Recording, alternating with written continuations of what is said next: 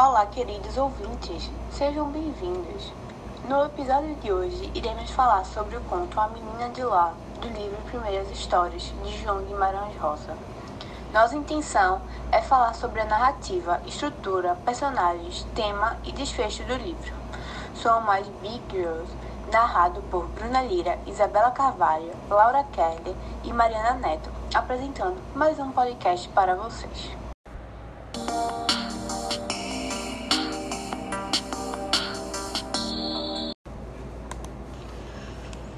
Sou Bruna Lira e agora vou apresentar um breve resumo da obra. O capítulo 4 do livro Primeiras Histórias conta o relato de uma família que tem como personagens principais Nininha, Maria, sua mãe, seu pai e sua tia. Eles vivem no sertão e são de classe baixa. Como a narração é feita baseada no tempo, na qual retrata partes de sua vida até a sua morte e não nas lembranças, então o tempo é cronológico. O desfecho é fechado, pois encerra a história no momento em que a personagem morre, sem dar abertura para outras interpretações. Com isso, o conflito da história ocorre pela pequena ser muito pensante e sensitiva, diferente das outras crianças. Ninguém entende o que ela fala e nem um porquê de tudo o que ela pede, não importa o que aconteça, ela ganha. Isso se torna uma experiência individual, pois não é algo comum. Os momentos marcantes na trama são quando, em um certo dia, acontece algo inexplicável. A menina desejou um sapo e ele apareceu. Outro momento foi na sua morte, quando ela desejou ser enterrada em um caixão cor-de-rosa com enfeites verdes. E foi o que apareceu. Pelo ponto de vista do autor, Nininha é uma santa.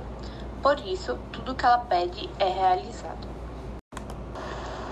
Agora eu vou ler um trecho do conto. Abre aspas.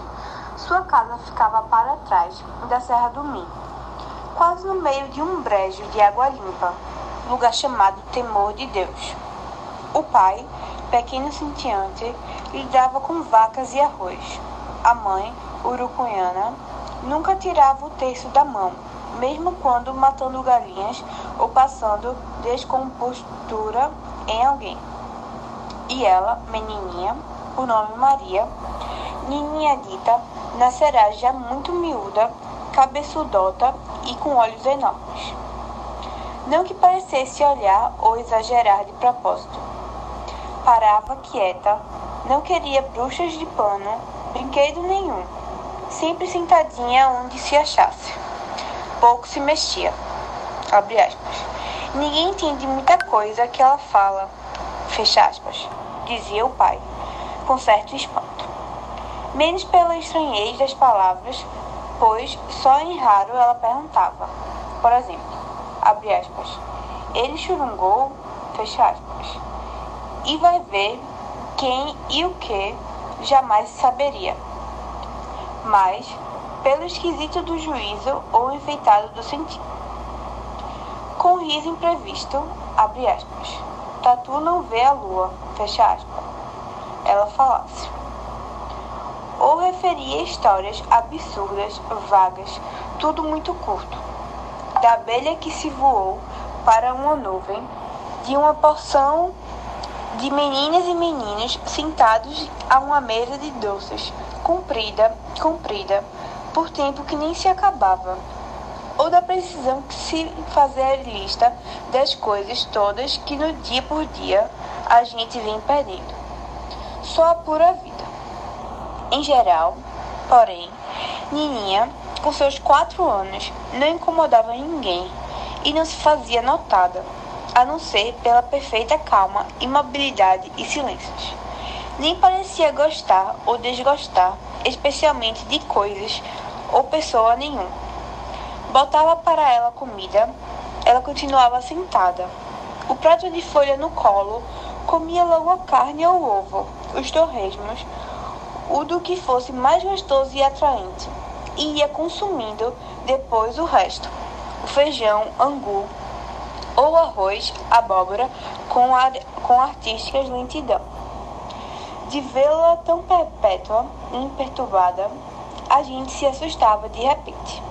Abre aspas. Nininha Que é que você está fazendo? Fecha aspas. Perguntava-se. E ela respondia, alongada, sorrida, modulamente. Abre aspas. Eu estou fazendo. Fecha aspas. Fazia vácuos. Seria mesmo seu tanto tolinha? Fecha aspas.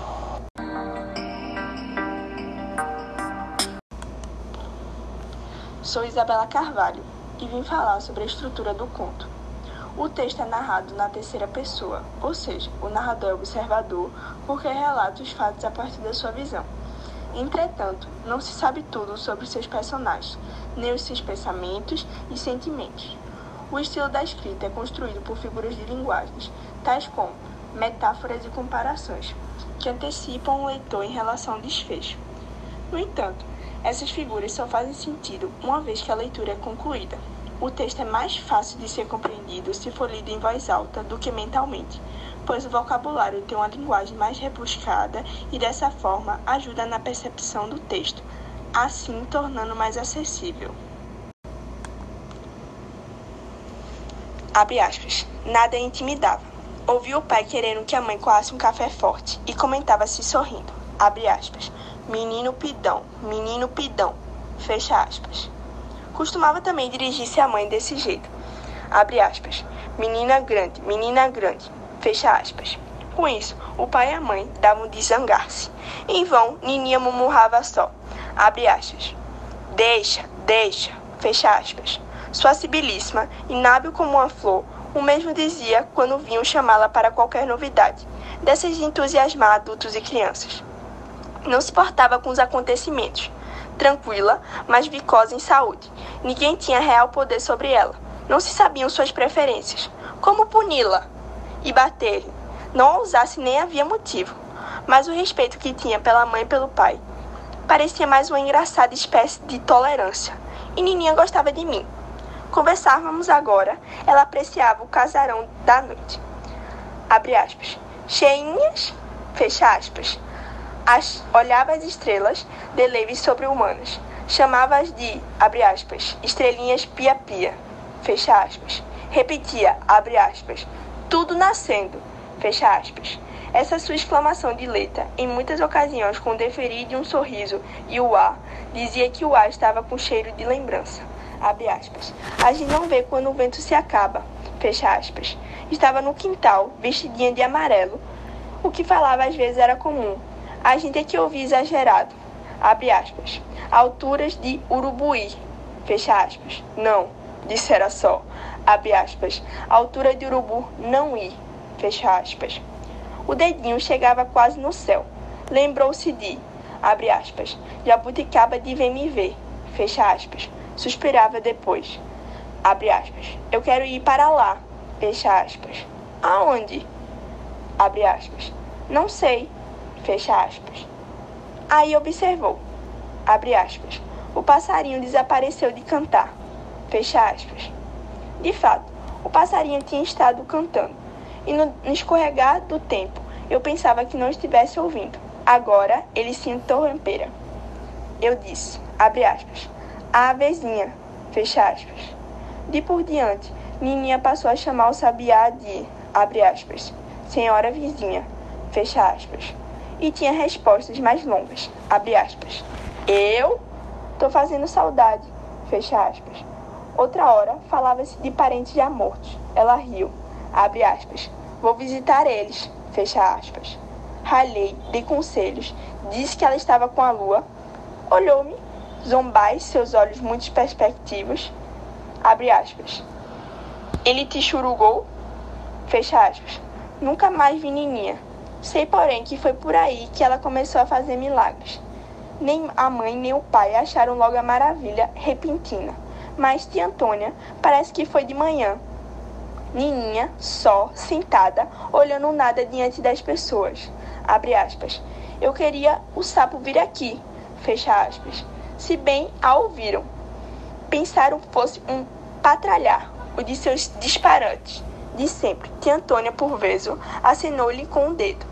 Mas, aí, reto aos pulinhos, o Sen entrava na sala, para os pés de Nininha, e não sapo de papo, mas bela rã brejeira vinda de verduroso, a rã veridíssima. Visita dessas jamais acontecera, e ela riu. Abre aspas. Está trabalhando um feitiço. Fecha aspas. Os outros se pasmaram, silenciaram demais. Dias depois, com o mesmo sossego, abre aspas, eu queria uma pamonha de goiabada, fecha aspas, sussurrou. E, nem bem a hora, chegou uma dona de longe que trazia os pãezinhos de goiabada enrolada na palha. Aquilo que entendia. Nem os outros prodígios que vieram se seguindo. O que ela queria que falava súbito acontecia, só que queria muito pouco, e sempre as coisas levianas e descuidosas, o que não põe nem quinta. Assim, quando a mãe adoeceu de dores, que eram de nenhum remédio, não houve fazer com que Nininha lhe falasse a cura. Sorria apenas, segregando o seu, abre aspas, deixa, deixa, fecha aspas. Não a podiam despersuadir, mas veio, vagarosa, abraçou a mãe e a beijou, quentinha. A mãe que a olhava com estarrecida fé, sarrou-se então num minuto. Souberam que ela tinha também outros modos. Fecha aspas.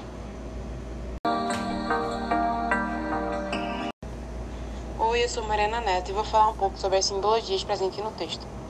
A simbologia é mostrada através de metáforas e alegorias. Podemos perceber isso quando é revelado que a menina não pertence ao lado de cá, ou seja, à terra, e sim ao lado de lá, fazendo referência ao céu.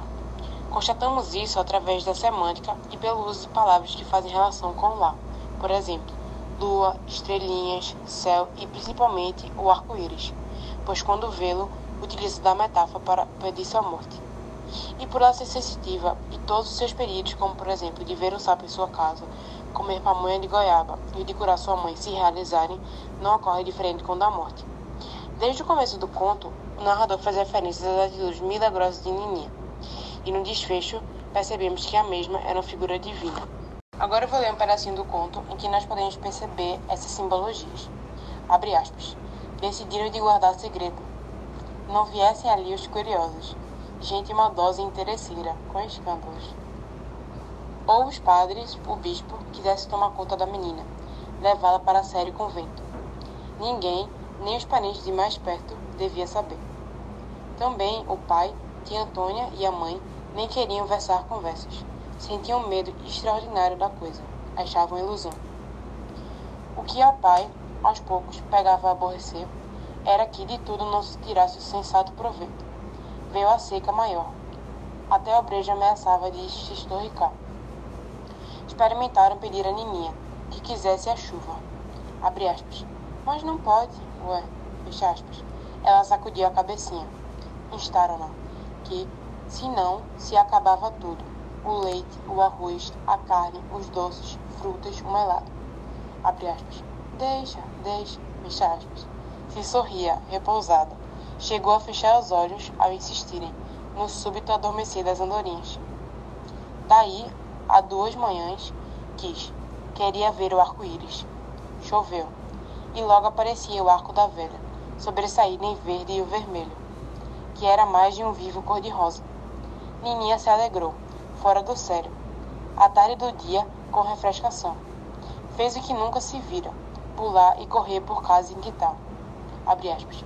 Adivinhou o passarinho verde? Fecha aspas. Pai e mãe se perguntavam. Esses, os passarinhos, cantavam, deputados de um reino. Mas houve que, a certo momento, tia Tônia repreendesse a menina. Muito brava, muito forte, sem usos, até a mãe e o pai não entenderam aquilo, não gostaram. E Nininha, branda, tornou a ficar sentadinha, inalterada, que nem se sonhasse, ainda mais imóvel com seu passarinho verde pensamento. Pai e mãe cochichavam, contentes, que, quando ela crescesse e tomasse juízo, ia poder ajudar muito a eles, conforme a providência de certo prazer que fosse. E vai, Nininha adoeceu e morreu. Disse que dá má águas desses ares. Todos os vivos atos se passam longe demais. Fecha aspas. Esse foi o trecho que nós podemos perceber essas simbologias. Kerr vim falar sobre as nossas opiniões sobre o conto. Metade do grupo achou o texto interessante, despertava empatia pela menina que era tão julgada no início. Além disso, o conto prende a atenção do leitor, que fica empenhado em saber o desfecho surpreendente da narrativa. Em contrapartida, a outra metade dos integrantes não concorda, achando o texto enfadonho, cansativo e confuso, muitas vezes usando uma linguagem demasiadamente formal, quando não havia necessidade. Por isso, foi necessária para todos os integrantes a leitura de textos de apoio, feitos por pessoas que já leram o conto e simplificaram, tornando-o mais acessível. De forma geral, nós indicamos a leitura, pois, mesmo que o processo seja um pouco conturbado, a mensagem passada é, no mínimo, interessante. No trabalho daquele feito, houve muitas diversas dores, de todos os da casa. Um de repente enorme. A mãe, o pai e Antônia davam conta do que era a mesma coisa que se cada um deles tivesse morrido por metade. E mais para repassar o coração, de se ver quando a mãe desfiava o terço, mais uma vez das Ave Marias, podendo só gemer aquilo de menina grande, menina grande, com toda a ferocidade. E o pai alisava com as mãos o tamboretinho em que Nininha se sentava tanto, e em que ele mesmo se sentar não podia, que com o peso de seu corpo de homem e o tamboretinho se quebrava. Agora, precisavam de mandar o recado ao arraial para fazerem o caixão e aprontarem o enterro, com acompanhamento de virgens e anjos. Aí, tia Antônia tomou coragem, carecia de contar, que, naquele dia, do arco-íris da chuva, do passarinho, Nininha tinha falado despropositado desatino, por isso com ela ralhara. O que fora, que queria um caixãozinho cor-de-rosa, com efeitos verdes brilhantes. Agouraria. Agora era para se encomendar o caixãozinho assim, sua vontade? O pai, em bruscas lágrimas, desbravejou. Que não. Ah, que se consentisse nisso, era como tomar culpa, estar ajudando ainda a Nininha a morrer. A mãe queria, ela começou a discutir com o pai, mas no mais choro se serenou, o sorriso tão bom, tão grande, suspensão num pensamento, que não era preciso encomendar nem explicar, pois havia de sair bem assim, do jeito cor-de-rosa, com verdes funebrilhos, porque era, tinha que ser, pelo milagre, o de sua filhinha em glória, Santa Nininha. Essa foi a nossa análise do conto A Menina de Lá, do livro Primeiras Histórias de João Guimarães Rosa.